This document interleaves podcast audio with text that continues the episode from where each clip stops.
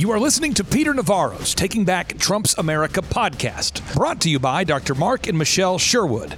Dr. Mark and Michelle Sherwood are well known experts in teaching you how to reverse and avoid common disease processes and to live optimally in an unhealthy world.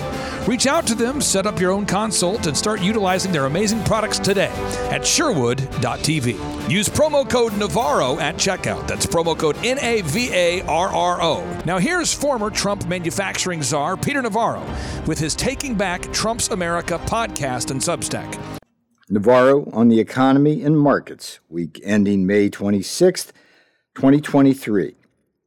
Hi, Peter Navarro here, and it was another waiting for Godot sideways market week as the profligate spending Biden White House and the Republican controlled House of Representatives failed to reach an agreement on raising the debt ceiling. The broad S&P 500 market index continued to trade in a range between 4,000 and 4,200. As for the prospect of a deal, as I write this on Friday, it looks more and more like House Speaker Kevin McCarthy is going to cave and agree to a deal that is a pale shadow of what is needed. For example, the Democrats originally got an $80 billion increase to double the size of the IRS. Yes, they are coming after you.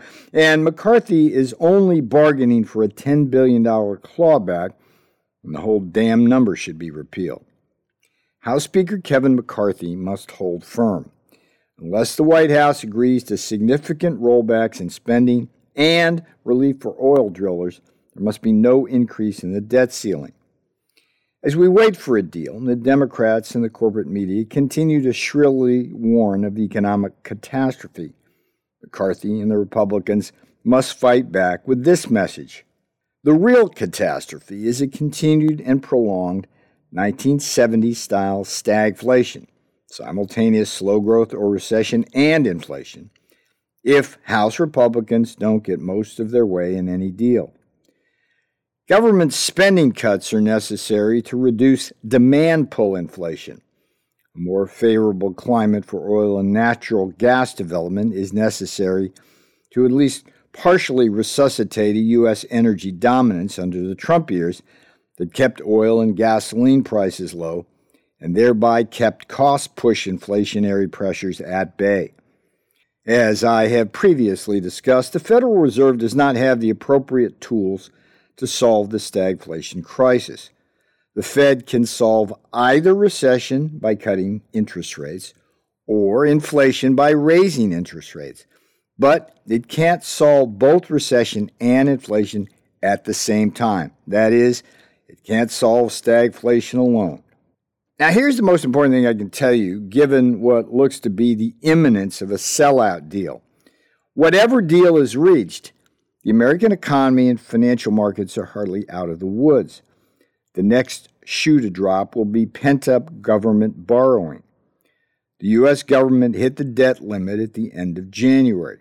To keep paying its bills, the Biden regime has been mostly using accounting sleight of hand. However, once the debt ceiling is increased, the Treasury will have to borrow more than twice as much as it would otherwise have borrowed in the three months before the end of the fiscal year. The sums are staggering, somewhere on the order of about $300 billion a month, which is even more than we were borrowing at the height of the pandemic.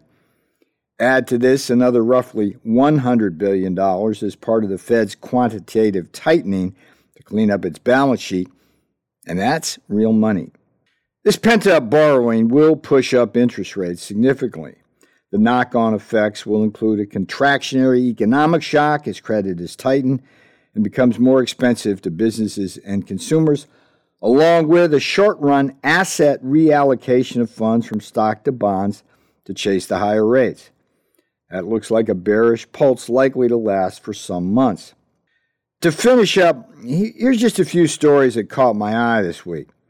First, there is a blood feud brewing between the Chinese Communist Party controlled and socialist president of Brazil, Lula da Silva, and the head of the Brazilian equivalent of America's Federal Reserve, Roberto Campos Neto.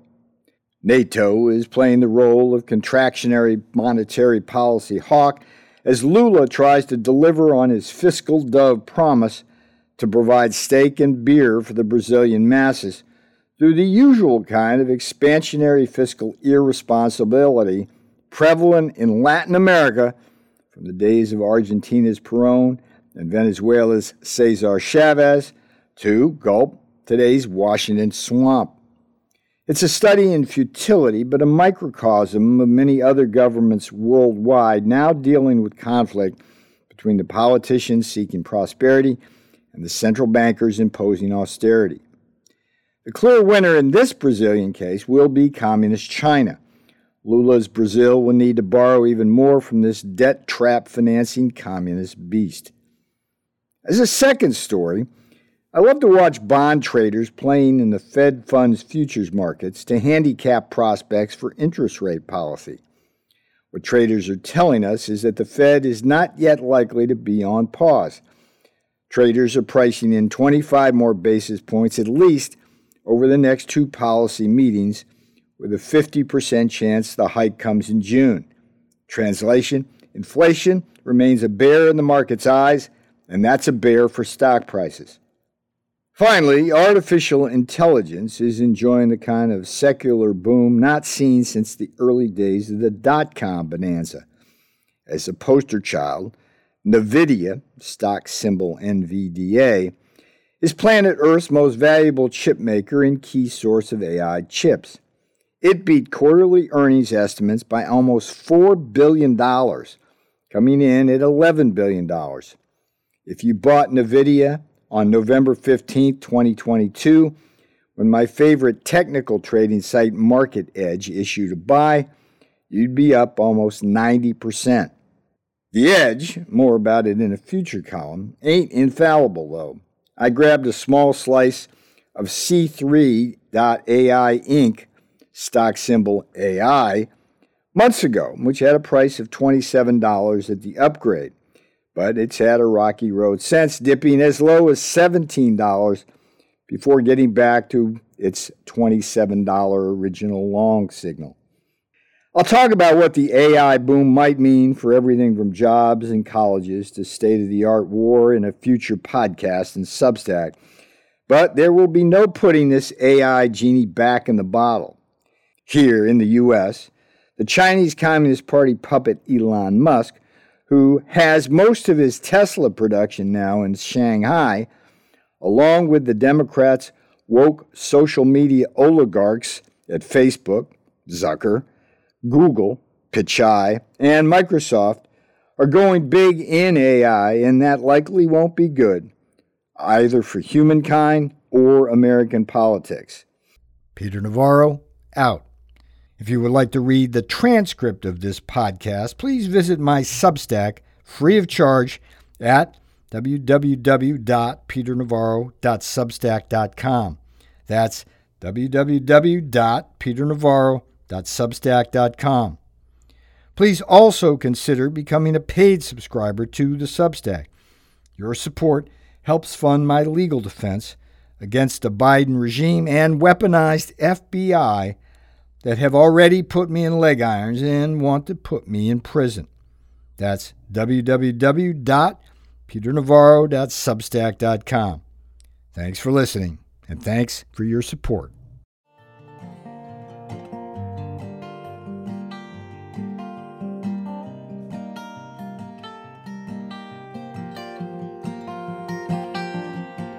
Look around, well, tell me what you see.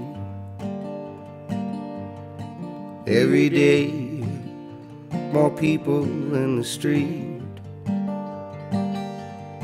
Too bad they sent our jobs away. In China, they're not workers, they're just slaves. People wake, it's a world of trade and greed and the CEOs get richer, and our jobs all move offshore. Oh,